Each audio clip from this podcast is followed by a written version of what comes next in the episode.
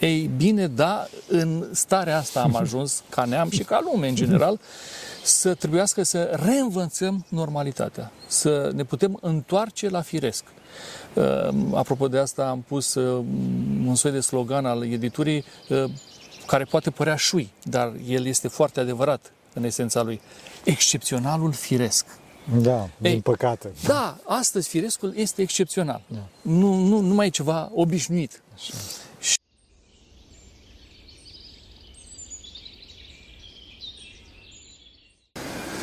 Slavă Tatălui și Fiului Sfântului Duh și acum și purea și în veci vecilor. Amin. Pentru că cine Sfinților Părinților noștri, Doamne, Să Hristos, Fiul lui Dumnezeu, miluiește pe noi. Amin. E, filmarea asta o facem în ziua Sfântului Claudiu e, Mucenic, Mucenic, martir, Claudiu Tribunu. Da? Și suntem cu, cu Claudiu Târziu. E, poate că îl cunoașteți și ca un politic și ca personalitate culturală și ca și teolog. E, mă repet, după cum am spus și în, în podcastul cu Sorin Lavric, e, eu nu prea știu de politică și nu o să, nu o să pun întrebări de politică, poate că voi vă aștepta să punem întrebări politică, poate una, două, nu știu. În orice caz, eu respect foarte mult și iubesc foarte mult pe Claudiu pentru activitatea sa e, duhovnicească, cultural duhovnicească, dacă este, pentru că el are o asociație, rost, nu sau, da, așa? Și aș dori mai mult să vorbim pe tema asta, pe teme de duhovnicie, pe teme de neam, pe teme de cultură. E, rost, mai are rost.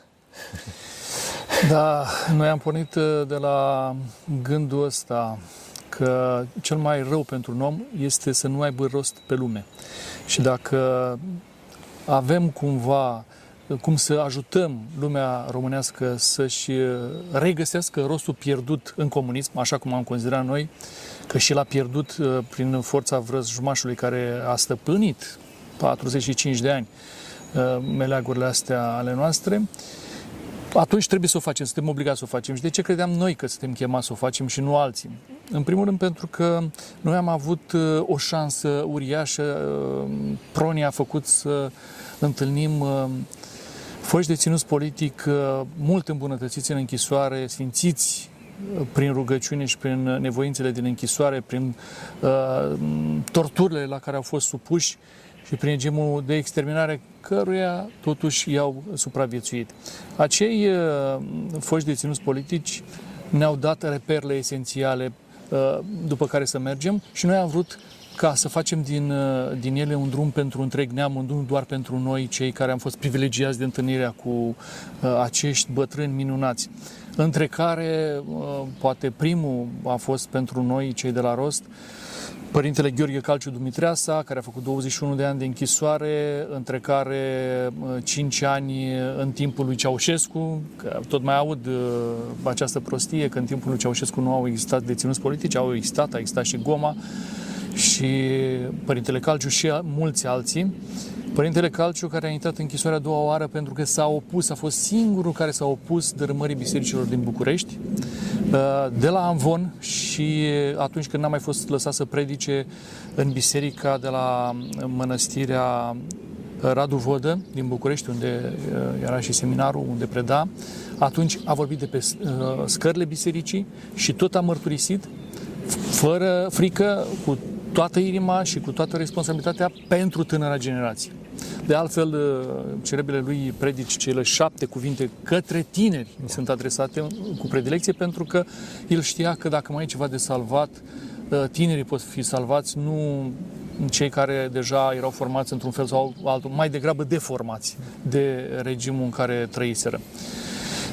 Așadar, rostul nostru este acela de călăuze, nu pentru că noi am fi uh, mai buni decât alții, ci pentru că noi am deprins de la cei mai buni care este drumul pe care trebuie să mergem ca neam. Și acest uh, drum are, sigur că da, două, uh, două mm, repere esențiale, după mine. Dragostea de neam și dragoste de Dumnezeu. Sau dragoste de Dumnezeu și dragoste de neam. trebuie să fie uh, în egală măsură vorba de dragoste. Nu poți să faci absolut nimic în orice ți-ai propune, că e vorba de cultură, că e vorba de agricultură, că e vorba de inginerie, uh, că e vorba despre uh, aeronautică, e vorba despre politică. Nimic nu o să-ți iasă dacă nu faci cu dragoste. Că trebuie să ai dragoste de meseria ta, trebuie să ai dragoste pentru ceilalți ca să dăruiești din ceea ce tu știi și poți. Și uh, de la acest gând trebuie să pornim. Avem noi dragoste. Mai avem dragoste. Eu cred că asta este problema lumii de azi, că trăiește un deficit de dragoste. De aici războaiele, toate răutățile, bolile care se abat asupra noastră și toate celelalte. Și natura se revoltă contra noastră pentru că nu mai avem dragoste. Și ne, o tratăm fără dragoste și pe ea și atunci ea ne răspunde așa cum uh, merităm. Rost uh, este o asociație care la vremea respectivă, la începutul anilor 2000, era alcătuită mai ales din tineri, acum nu mai suntem nici așa de tineri. Uh, este o, o asociație de educație și cultură care are, sigur, multe activități și editură și a avut și o revistă proprie care a ieșit pe print vreme de 10 ani, 2002-2012. Acum uh, supraviețuiește doar pentru o platformă online, Rost Online. Uh, editura Rost, editura care poartă numele asociației uh, și mai ales avem un centru cultural și formativ care se cheamă Casa cu Rost și care este condus, a fost inițiat, gândit și condus uh, până astăzi de soția mea, Adela Ioana, în care ce încercăm să facem? Să-i deprindem pe oameni, mai ales pe cei mai mici, dar și pe cei maturi, cu viața naturală, cu normalitatea. Ei bine, da, în starea asta am ajuns ca neam și ca lume în general, să trebuiască să reînvățăm normalitatea, să ne putem întoarce la firesc. Uh, apropo de asta, am pus uh, un soi de slogan al editurii uh, care poate părea șui, dar el este foarte adevărat în esența lui. Excepționalul firesc. Da, Ei, din păcate. Da, astăzi firescul este excepțional. Da. Nu, nu, nu mai e ceva obișnuit. Așa. Și încercăm să-l facem obișnuit. De unde? Până unde? Deci de la deprinderea uh, unor uh, activități din astea manufacturiere uh, din vechime, cum ar fi uh, sculptatul, olăritul, cusutul de ei și așa mai departe, până la uh, alimentația sănătoasă și până la uh, gândirea în duh creștin că există și o gândire în duh creștin. Noi creștinii nu suntem decerebrați așa cum își imaginează mulți dintre cei care ne urăsc cu patimă. Da. Noi gândim, nu doar simțim. Îl și gândim pe Dumnezeu și și vorbim cu El. Uneori El ne și răspunde. Uh, trebuie să învățăm să gândim pe coordonate creștine. Dacă noi uh, credem că totul se rezumă la a îndeplini niște formalități, un ritual, E bine, e un început, dar nu este totul. Trebuie să mergem până într-acolo încât uh, să putem gândi creștinește și în cele din urmă să putem simți creștinește. Sigur, uh, sunt uh, oameni uh, dăruiți de Dumnezeu care deodată simt. Cum spunea soția, ce că, domnule, într-un, într-un savant, între un savant uh, lipsit de Dumnezeu și o babă, uh, vai de capul ei, da credincioasă, care lăcrimează la icoana Maicii Domnului, ea este cea care simte cu adevărat și care este în om și om savantul, și că, savantul e dihor. Exact. Asta era expresia. Da, da, da. A, exact așa. Da. Ei, acolo trebuie să ajungem. Și încercăm să facem asta și prin rost. E bine că mi-a spus întrebarea asta cu rostul, pentru că lumea își imaginează acum că până să intru în politică, acum trei ani, uh, eu nu existam. M-am născut direct în politică da. și merit toate roșiile și ouăle în cap da. pe care mi le aruncă adversarii, pentru că, nu e așa, semăn cu toate dihănile politice de până la mine, de până când am intrat și eu în această luptă. Ei bine, nu. Slavă lui Dumnezeu că uh, am avut cum să spun, și puterea sufletească și ajutorul din partea celor care m-au înconjurat ca aproape 30 de ani să mărturisesc aceleași valori pe care le-am pus cu mâna mea pe drapelul Alianței pentru Uniunea Românilor Aur, adică credință, familie, națiune și libertate. Le-am slujit în toate formele, uh, cum am putut, de la uh, acțiuni culturale până la acțiuni de stradă, de la uh, memorii către politicieni până la articole vitrulante contra politicienilor. Adică, în toate felurile posibile, am încercat să slujesc ceea ce am crezut. Și Uh, da, spre deosebire de alți politicieni, uh, și eu, și, și Sorin Lavric, uh, și George Simion, și mulți alții de la vârful partidului nostru, putem spune că am făcut ceva în sensul celor declarate astăzi, cu mult înainte să știm noi înșine că vom intra într-un proiect politic. De aceea noi, da, putem să avem credit.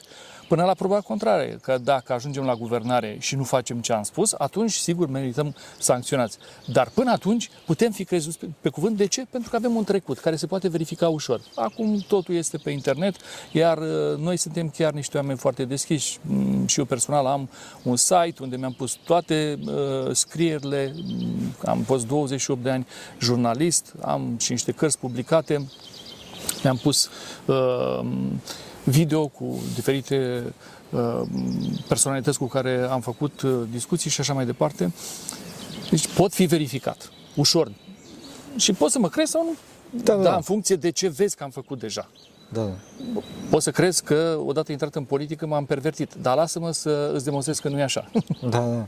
Referitor la rost, e, cum poate cineva să intre să vă contacteze? Adică, pentru că am înțeles foarte cel puțin eu am înțeles foarte bine că rost are o activitate formatoare, foarte formatoare.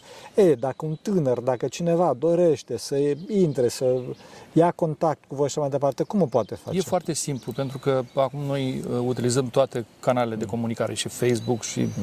uh, WhatsApp, și Instagram, și TikTok, toate le folosim pentru că astea sunt vremurile și trebuie să ajungem la oamenii care au nevoie de noi. Să știe că existăm și ceea ce facem. Și uh, organizăm săptămânal zeci de ateliere. Da? Zeci de ateliere Slavă cu profesori uh, foarte pricepuți pe, pe zona lor de uh, competență și acești profesori învață diferite lucruri. Fiecare optează pentru ceva.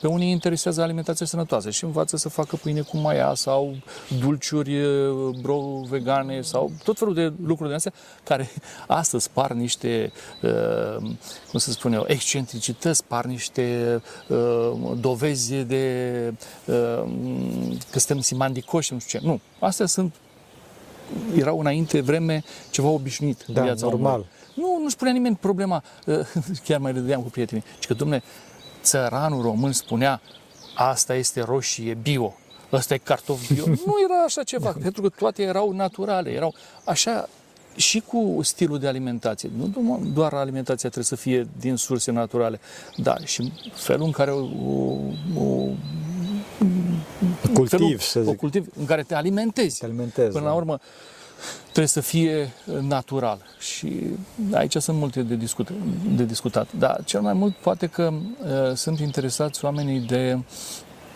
această de parte de uh, psihoterapie creștină, mm. pe care noi am dezvoltat-o foarte bine, mai ales pentru că soția mea este și psihoterapeut, ea se ocupă cu precădere de copii, pentru că acolo e o mare, e o mare problemă, problemă astăzi mare problemă mea. și se bagă foarte puțini psihoterapeuți da, da. la copii. E greu, da. e o responsabilitate mare, dar dacă ai dragoste, încă da. dacă ai dragoste, da. poți să faci lucrurile bune și acolo. Bun, să ne întoarcem. Întâi de toate vreau o mică paranteză apropo de psihoterapie ortodoxă. Fraților, vă rog eu tare mult, există o carte, se numește chiar așa, Psihoterapia ortodoxă, scrisă de înaltul Ierotei Vlahos. Da? Pe vremea când era arhimandrit, căutați Ierotei Vlahos, uh, mitropolit de Nafpacto. Astăzi o recomand cu toată căldura, luați-o, citiți-o. Închid paranteza, ne întoarcem la dragoste. Ce este dragostea, ce este Dumnezeu și ce este neamul? Dragostea, eu cred că um, nu există în absența faptei. Nu poți să spui că, da, eu te iubesc, dar nu fac niciun fel de efort. Adică nu fac, nu-ți fac nicio concesie, nu-ți dovedesc niciun fel de înțelegere, nu fac niciun fel de sacrificiu pentru tine, dar eu te iubesc. Păi cum e asta? Nu. Deci dragostea este probată tot timpul de fapte. Și ea rezidă în fapte. În momentul în care tu ai renunțat la bucata ta de pâine, poate să fie ultima pentru cineva care are mai multă nevoie, ai dovedit că ai dragoste este. În momentul în care uh, tu nu-ți precupețești niciun efort, uh, uh, îți dai ultimul strop de energie pentru o cauză mai mare decât tine și ea dacă e mai mare decât tine este deasupra pânteciului, da, atunci dovedești dragoste față de, de neam, de ai tăi, de comunitatea locală sau depinde cât de mare este cauza aceea. În momentul în care uh, tu faci uh, ascultare față de poruncile lui Dumnezeu, tu dovedești dragoste față de Dumnezeu. Fără asta, uh, poți doar să spui din gură, poți să îndeplinești niște ritualuri și cu asta basta. Dar ce faci tu ca să îți dovedești această dragoste? Toată lumea întreabă, domnule, dar de ce să fac uh, milostenie? Dar de ce să fac, de ce să merg la biserică duminica? Dar de ce, de ce, de ce, de ce? Păi, altfel cum îți demonstrezi dragostea tu față de Dumnezeu? Sau tu vrei numai Dumnezeu să aibă dragoste față de tine și de câte ori îl chemi să te ajute, dar tu să nu faci nimic. Abstract. Ești ca un fiu din ăla uh, ticălos care aștept ca părinții să-ți dea totul, dar tu să nu-i asculți. Și inevitabil, până la urmă, neascultarea asta care e o, e o lipsă a dragostei, te va duce către rău. M-ați întrebat de dragoste. Dumnezeu Dumnezeu și neam. E, le-am cuprins pe toate, cred că de toate sunt acolo. Nu există, părerea mea, uh, o slujire cu adevărat. Adică nu poți să fii un patriot, un naționalist în sensul cel mai bun al cuvântului, fără să ai dragoste. Și am explicat de multe ori lucrul ăsta. Naționaliștii autentici nu urăsc alte neamuri. Evident. Își iubesc, iubesc propriul lor neam. Și sigur că îl apără, îl protejează, încearcă să-l potențeze, să-l promoveze, să-l facă mai bun. Și nu-l apără de, de alte persoane, ci de alte ideologii. De ideologii în general. Ideologia neomarxistă acum este flagelul uh, Mare, ucigător da, pentru toată lumea, care face ravagii, mai ales în Occident, dar a intrat și la noi, intră inclusiv pe cale legislativă, din păcate, cu votul majorității, că asta este. Și acolo se declară mulți patrioți creștini. Fraților, dar de ce ați votat așa? Nu știați că uh, nu e bine pentru neam, că nu e bine din punct de vedere cre- al creștinului? Și zice, și eu sunt creștin, frate, și eu sunt patriot, dar banii sunt la ei. Păi bine, frate, atunci dacă tu așa gândești, mai bine du-te acasă, că încurci lumea uh, și să mai faci și păcate. Las-o așa. Dumnezeu neam cum vezi Dumnezeu? Cum, cum e Dumnezeu pentru tine? Bine, nu de răspuns dogmatic, deci nu. Nu, da. nu nici n-aș fi în stare să dau un răspuns dogmatic, dar uh, Dumnezeu pentru mine este foarte tangibil. Adică, pentru mine nu e o abstracțiune, nu e cineva uh, pe care nu-l cunosc. Este cineva pe care îl simt permanent în preajma mea și uh, al cărui ajutor l-am simțit de foarte multe ori și câteodată fără să-l cer. Pentru că eram așa de tulburat încât n-am fost în stare să cer ajutorul lui Dumnezeu. Dar Dumnezeu știa că am nevoie de el și știa că dacă îmi întinde o mână, ă, eu mă pot trezi din acea tulburare și să pot relua calea. Și m-a ajutat. Și ă, trăind experiențele astea, le-am și povestit unor uh, foști deținuți politici, încercând da. să aflu de la ei mai multe și am și aflat. De exemplu, părintele Gheorghe Calciu îmi spunea, păi, tu spui lucrul ăsta, da, mă bucur că ai trăit și tu astfel de experiență, dar eu am trăit una teribilă. Și atunci mi-a povestit experiența din, de la Pitești, care a fost nenorocire. Poate lumea care ne privește știe sau nu știe, dar timp de 2 ani de zile, în închisoarea de la Pitești, unde erau uh, deținuți um, cu precădere studenți, deci să distrugă viitoarea elită a țării, în timpul comunismului, în anii 50, s-a făcut un experiment uh, groaznic. Au uh, pus o trupă de foști deținuți care voiau să se elibereze repede pentru că aveau și pedepse mai mici și nu aveau credință și nici dragoste, să-i bată pe ceilalți până uh, într-acolo încât să și aceștia să devină torționari. Și din cei buni deveneau torționari, din cei buni deveneau torționari tot mai mulți. Până trebuiau să devină toți torționari și să bată până să omoară între ei. Asta era gândirea comunistă, ca să înțelegeți cât de bun a fost comunismul, dragilor, care mai spuneți că a fost bun. Ceaușescu a fost bun a, și oleu, da, că da, da. nu mai pot da. cu, cu nostalgice. Bun. Și în cele de urmă, Părintele Calciu, fiind snopit în bătaie de foarte multe ori, a căzut. Trebuie să știe ce înseamnă asta cei care ne privesc. A ajuns până într-acolo încât uh, el n-a mai avut fese. Da. Deci l-au bătut până i-a căzut carnea de pe fese și n-a mai avut până când a murit. Da. Atât de tare l-au bătut. Ei, și a căzut. Dar nu putea să bată. Era și mărunțel, nu era un tip care să folosească forța neapărat, dar probabil că o fărâmă de, de luciditate și de dragoste au rămas. Și el n-a bătut pe nimeni. Dar se spune despre dânsul că avea o memorie de elefant și ținea minte ce spuneau cei care își făceau autocritica după bătaie. Și unde nu era adevărat, el spunea, uite, nu e adevărat. Bun, a căzut când s-a făcut procesul acestui lot la intervenții occidentale și așa mai departe, s-au căutat țapii spășitori. Unul dintre ei era și Părintele Calciu. Și a zis, mă, da, mie nu mai îmi de nimic, pentru că eu eram atât desmintit de torturile uh, care îmi fuseseră administrate și nu mai credeam în nimic, nu mai aveam nici putere să mă rog. Și atunci nu mai îmi de nimic, putea să întâmple orice cu mine. Uh, drept pentru care, probabil că erau în, în starea asta mulți dintre cei care au intrat în, în proces și drept pentru care uh, cei mai mulți au mers pe scenariul fabricat de autoritățile comuniste de securitate și de Partidul Comunist. Le-au spus, spuneți că voi sunteți vinovați, că voi singuri ați avut uh, inițiativa asta la uh, îndemnul conducătorilor voștri politici din afara granițelor, și că autoritățile nu au avut niciun deci, fel de... partidul în afară nu are nicio legătură. Voi v-ați bătut, da. parcă puteți să faceți ceva în închisoare da, singur, așa. Da. Bun. Toți au spus lucrul ăsta, în cap cu Eugen Țurcanu, care a condus uh, a condus aceste trupe de, de, de torționari și toți au fost condamnați la moarte. Unul singur a spus că nu e adevărat și a răsturnat procesul și acela era Părintele Calciu. La vremea aceea a fost de, deținut politic, fost uh, medicinist. A făcuse trei ani de medicină. Și el a scăpat și a trăit până în 2006. Dar uh, Dumnezeu, că de aici am pornit, Dumnezeu a intervenit și l-a întors când el nu se mai putea ruga. Da.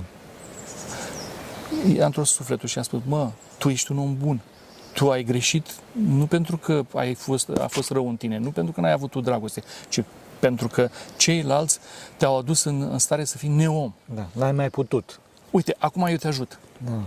Și l-a ajutat și după aceea părintele câte lucruri bune a făcut da. și a răscumpărat de 100 de ori uh, vina. lui, da. Uh, da. Și uh, printre cele bune eu cred că uh, a făcut una bună care mă privește, că m-a călăuzit pe drumul cel bun. Am scris o carte, o să vă dau când uh, terminăm aici, cei 13 care m-au salvat. Sunt 13 foști deținuți politic, între care și Părintele Calciu și uh, Vlădica Bartolomeu Anania și Ion Gavril Ogoranu, uh, mai mulți, care mi-au fost îndrumători pe acest drum uh, spiritual și de luptă pentru neam. Eu la ei mă raportez, eu față de ei sunt dator. Și uh, dacă am vreo cădere, uh, lor îmi cer iertare în primul rând. Ceilalți sunt doar beneficiarii muncii lor. Dacă da. eu fac ceva bine, nu mie trebuie să-mi mulțumească, ci lor. De ce am scris această carte și uh, acolo sunt uh, toate lucrurile spuse și de Părintele Calcium. În cartea aceasta găsiți inclusiv o opinie foarte interesantă cu privire la biserică. De ce biserica trebuie să facă politică? Și cum trebuie să facă biserica politică? Nu stil partinic, da. pentru că biserica îi acoperă pe toți, ci să pregătească oameni din biserică Um, Ca să aibă minte luminată, să exact. poată să facă ei politică, să ale... da. credincioși, uh, dăruitori, plini de dragoste și de jertfă, Stâlpi. ca ei să facă politica aceea de care uh, țara are nevoie. Și iată ce responsabilitate grozavă are biserica. Evident. Păi ca să dai... Nu avem o clasă politică pe care să o iubim. Sigur, nu avem. Dar aici cu toții avem o responsabilitate. Evident. Inclusiv biserica. Păi unde e biserica? De ce nu face astfel de oameni? Dom'le, eu am mers, vă spun, vă spun sincer, am mers pe la uh, preoți și pe la ierarhi și am rugat.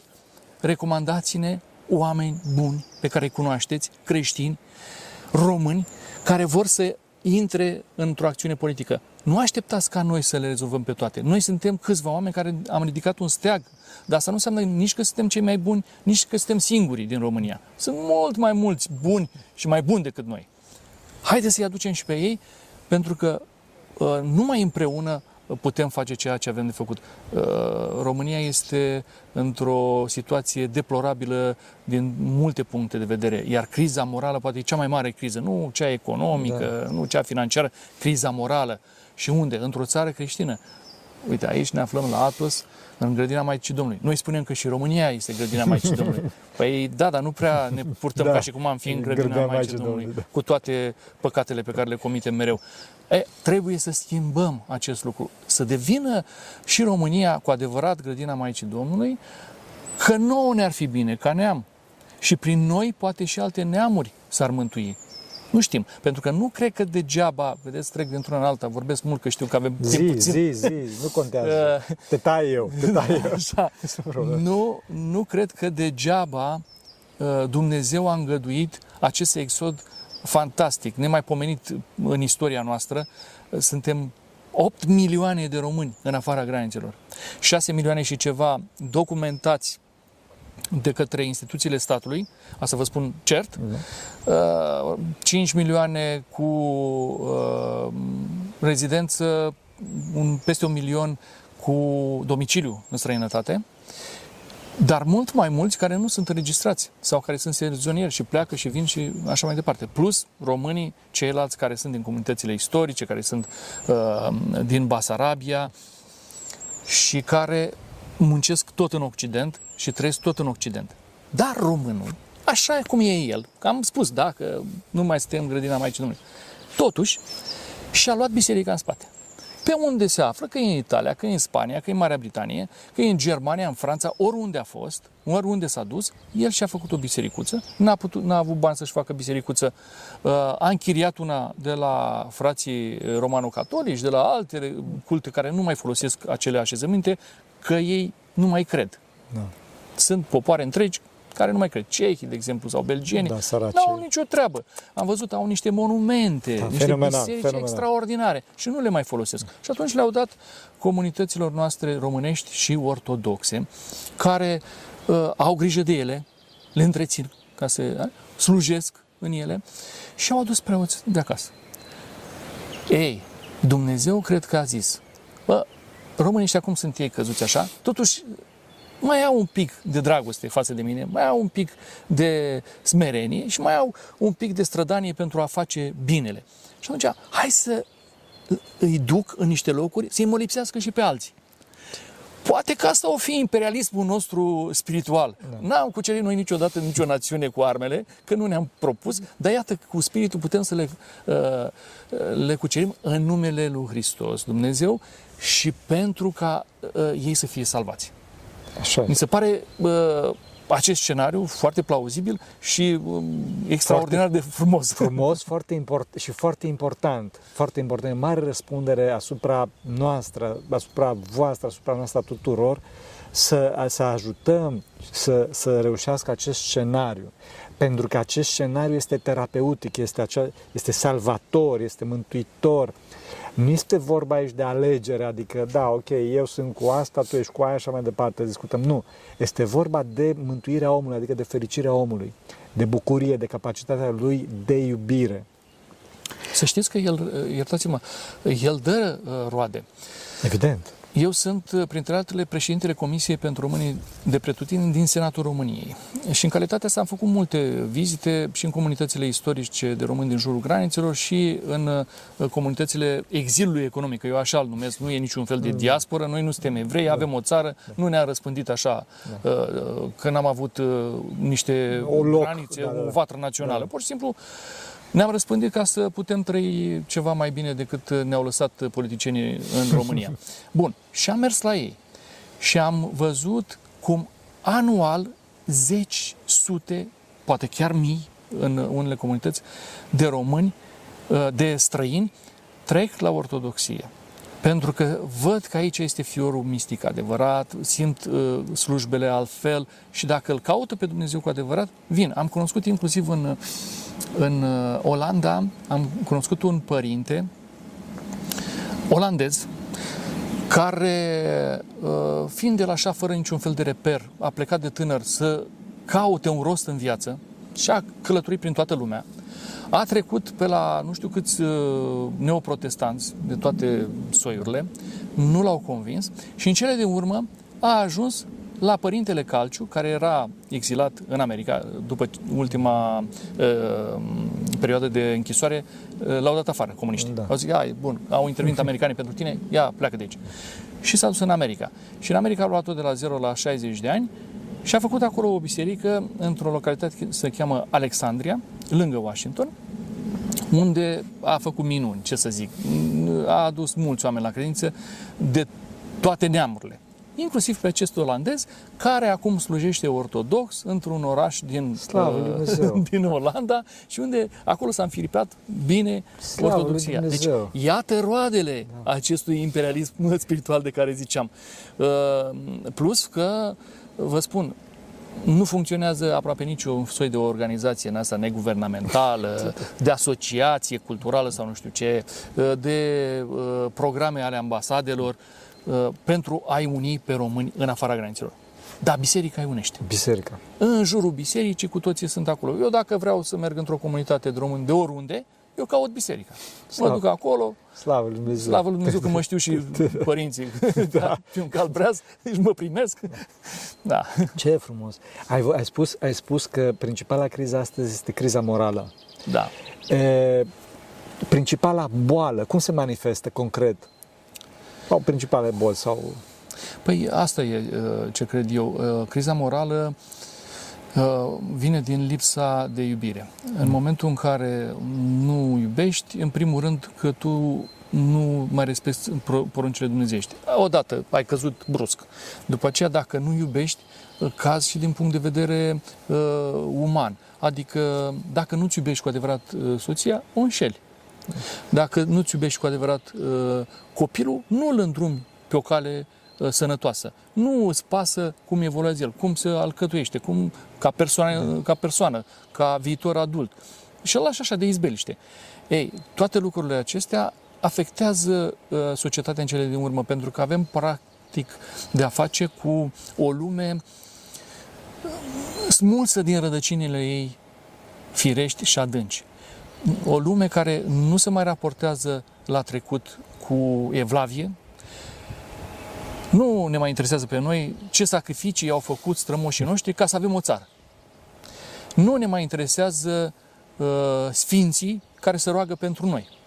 Nu ne mai interesează, de pildă, că sunt o mulțime de gropi comune sau de morminte ale unor oameni care au suferit pentru credință în închisorile comuniste și care s-au sfințit prin suferință în închisorile comuniste și care, de asemenea, se roagă pentru noi pentru care Dumnezeu poate ne ține. Poate ne mai ține și nu ne-a șters de pe fața da. pământului. Nu ne interesează lucrurile astea. Nu ne interesează uh, să trăim după niște repere morale, fie ele și în astea de ordin profan. Domnule, uh, Etică. Etice. A, așa. Bună exprimare. Căutam cuvântul. Da, te rog să Zice, da, nu, nu. Uh, nu ne mai interesează. Adică, domnule, ce contează dacă eu mint, înșel, fur, fac rău aproape lui, sau mă rog, hai să-i spunem românului de lângă da, mine, nu-i spun aproape, că deja e deja conotație există, spirituală. Da, nu mai există aproapele. nu mai, el e departe. Departele, da. Așa. Ce contează?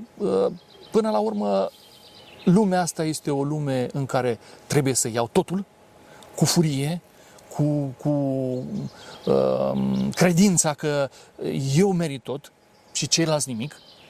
Eu trebuie să mă urc pe umerii lor, cât mai sus, să-mi rezolv problemele pentru mine și pentru eventual rudele mele până la a șaptea spiță pentru trei generații de aici înainte și nu pasă de ceilalți.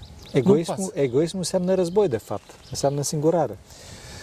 Păi e un război întâi interior, pentru că oamenii ăștia, mulți dintre ei, realizează, mai ales cei care iubiți de Dumnezeu, se mai întorc pe cale până la urmă la cele adevărate, la adevăr care e Dumnezeu.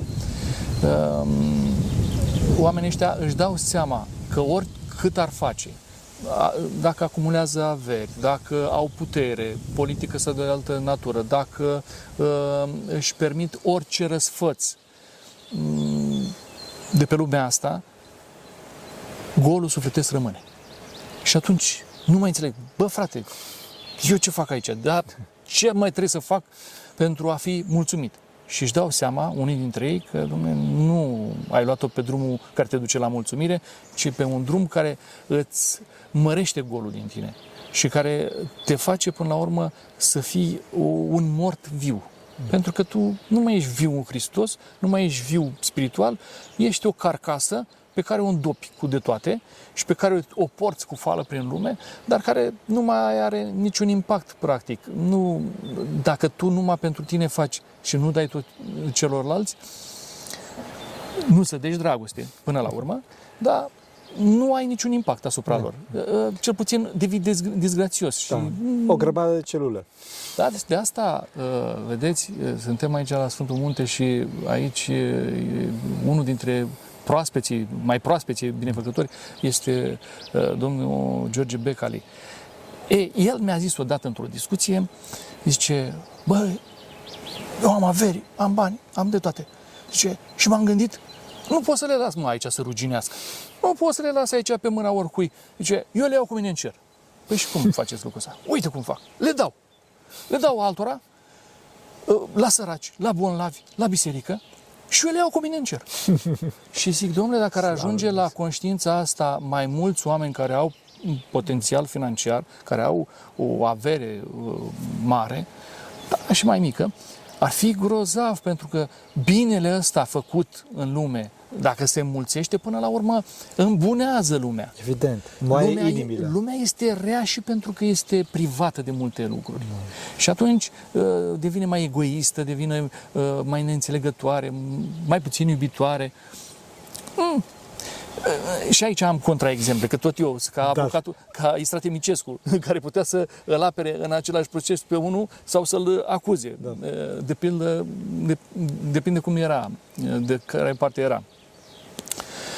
Uh, am un caz pe care l-am evocat uh, chiar de curând. Un mare om de afaceri din România uh, era necredincios și s-a întâmplat o tragedie în familie. I-a murit un copil. Ei, și acel om care era necredincios, atenție, și pe care nu îl interesau decât banii și făcea tot felul de afaceri, care mai de care mai dubioase, poate și ciudate. Uh, pentru că așa se fac banii repede. Nu poți să crești repede decât uh, făcând lucruri din astea. Ei, ce credeți? S-a întors la Dumnezeu. A devenit credincios și face milostenie și face lucruri extraordinare, mm, uh, cum să spun, a marcat spațiul românesc și nu doar românesc, că face și la Atos. Așa. Așa Dumnezeu. Așa.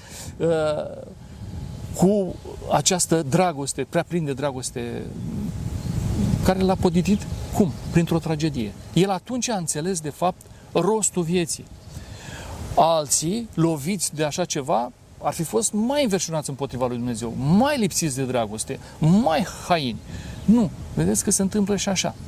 Trebuie să luăm în calcul că fiecare om este o individualitate să nu judecăm pe nimeni și dacă noi îl acoperim cu dragoste, până la urmă uh, există o mare șansă ca și el să răspundă cu dragoste nouă și lumii în general. Cum vezi tineri și viitorul? Eu sunt optimist dar am un, un soi de optimism eshatologic. Am adică, înțeles. în cele din urmă, va veni judecata da. și ne vom liniști. Deci ăsta e optimismul da, meu. Da. Că se limpezesc, lucr- da, da. Se, se limpezesc lucrurile până la final. Dar uh, acum, cu privire la ce se întâmplă până atunci, sigur că nu putem gândi viitorul unei națiuni fără uh, tineret. Și nu putem gândi viitorul unei națiuni fără două componente majore care au fost programatic Uh, lovite, surpate, vitregite în uh, cei 33 de ani de la căderea comunismului încoace. Și mă refer la educație și sănătate. Sau sănătate și educație. Dacă nu vom avea un neam sănătos, și asta pornește de la firul ierbii, de la prevenție, alimentație sănătoasă, sport și așa mai departe, și un neam educat, în egală măsură, noi nu putem să sperăm la supraviețuirea noastră ca neam. Abia de aici încolo vin toate celelalte. Și, iarăși, după umila mea părere, uh, cred că neamul nostru are un viitor cu atât mai mult cu cât va reuși să se reîntregească. Numai când neamul nostru va fi între granițele acelui stat, să ne luăm înapoi frații care ne-au fost rupți de la sân, cu Ana Sâna, să zic așa, prin uh, voia celor mari, doi mari dictatori sângeroși, Stalin și Hitler, și care sunt desprinși de noi până astăzi. Deci până când noi să-i aducem pe frații ăștia acasă, noi nu putem să fim un neam uh, întreg din punct de vedere sufletesc întâi. Da, da. Da? Că și de asta partidul nostru se cheamă Alianța pentru Unirea Românilor. Eu i-am pus numele, aha, mă mândresc cu aha, asta. Am înțeles, am înțeles. Pentru că nu vizează doar o unire geografică, politică, uh, teritorială, ci întâi de toate o unire spirituală, o unire în, în, uh, în ceea ce simțim, ceea ce gândim și ceea ce făptuim împreună. Prin asta e puternic un neam, prin ceea ce reușește să facă bine împreună. Și atunci tu trebuie să ai grijă de lucrul ăsta. În primul rând, sufletește să fie uh, bine așezat, în al doilea rând, trupește să fie sănătos, în al treilea rând, să fie bine educat. Dacă ai aceste lucruri, nu stă nimeni în cale. Și vom fi cu adevărat un neam salvator pentru multe alte neamuri. Să nu se teamă ceilalți de noi că dacă vom crește le va fi lor rău. Le va fi bine. Noi vom fi un model și un, uh, un sprijin pentru ei, pentru toți. Eu asta cred. Și asta trebuie să facă noile generații. Dar noile generații, ca să ajungă să facă lucrurile acestea, trebuie să aibă modele vii. Așa cum, bună oară, noi am avut șansa să cunoaștem uh, modele vii, uh, martiri și sfinți în viață, care ne-au lămurit cei cu lumea asta și ne-au ajutat să facem primii pași pe o cale uh, sănătoasă, așa trebuie să fim și noi la rândul nostru modele pentru tânăra generație. E, e greu. Adică să nu le cerem noi, lor întâi, Dacă noi nu suntem. Noi nu oferim. Adică, hai să fim noi aia buni, noi aia iubitori, noi aia făptuitori, noi aia jertfitori și după aceea tinerii când vor vedea noi că, domnule, ăștia ce spun și gândesc aia și fac, și uite, spun că e cu dragoste, dar cu dragoste se îndreaptă către noi, nu cu ură, nu cu ceartă, nu cu scandal, nu. Uh, ce spun oamenii ăștia? Că vor uh, să facem împreună. Ce spun oamenii ăștia? Că vor să uh, renunțe la ale lor pentru noi. Și fac, fac. Păi dacă fac, atunci poate trebuie să-i urmez. Eu așa am văzut la bătrânii foști deținuți politici. Când i-am cunoscut, eram, vai de capul meu, rătăcit. Da, nu, nu înțelegeam care e rostul vieții, pentru că nu, nu că nu mai credeam în Dumnezeu, în Dumnezeu tot timpul am crezut, dar eram... Confuzie. Eram confuz și nu știam, de fapt, de unde să încep această relație cu Dumnezeu. Da. Și aveam în jur de 20 de ani. Rocker, poet postmodernist, din astea. Clasic. E, e, și oamenii ăștia m-au lămurit. Dar cum m-au lămurit? Nu cum au luat de mână și m-au dus la biserică, ci pur și simplu prin acest model pe care mi l-au oferit. Eu când am mers în primele uh, deplasări cu ei către niște locuri de comemorare a unor camarazi care căzuseră acolo, în numele neamului și pentru Hristos, și am văzut cum se comportau unul cu celălalt, cum își vorbeau, cum își dădeau bucățica de mâncare cea mai bună unul celuilalt, cum se îngăduiau, cum uh, aveau răbdare unul cu celălalt. Și am spus, băi frate, ce școală au făcut oamenii ăștia, o vreau și eu, vreau și eu să fac școala asta. Și Asta e, deci, prin uh, exemplul propriu oferi un model care poate fi formator. Nu e de ajuns să-i spui copilului, nu e bine să faci aia, e bine să faci aia. El dacă vede că tu îi spui că nu e bine ceva și faci lucrul ăla care nu e bine, să-i spui că e bine să faci că ceva și tu nu-l faci, atunci el pe tine te copiază. Da. Nu ceea ce îi spui tu lui. Dar e, e banal, e da.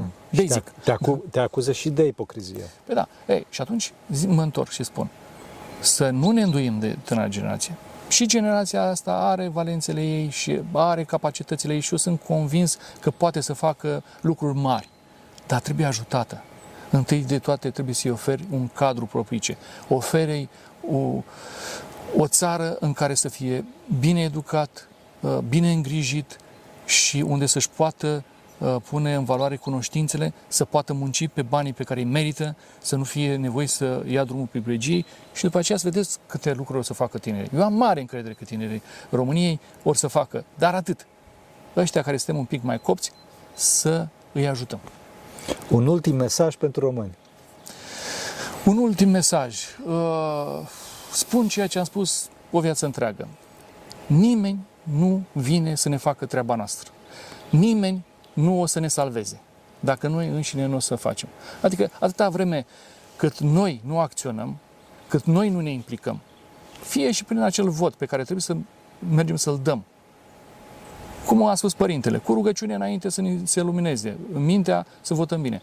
Fie și prin uh, mici gesturi de bunăvoință și de generozitate față de cei din jurul nostru. Păi, până nu facem ceva cât de puțin, nu avem ce să cerem celorlalți și nu avem ce să sperăm de la ceilalți. Deci, dragilor, fraților, faceți voi întâi și așteptați după aceea să vi se întoarcă lucrul cel bun. Și El se va întoarce negreșit. Că Dumnezeu nu rămâne dator. Așa să ne ajute Bunul Dumnezeu, fraților, să fim noi schimbarea care dorim să se întâmple. Și așa să ne ajute Dumnezeu. Pentru că cine Sfinților Părinților noștri, Doamne, este Hristos, Fiul Lui Dumnezeu, milește pe noi. Amin. Doamne ajută. Amin. Să ajute Dumnezeu.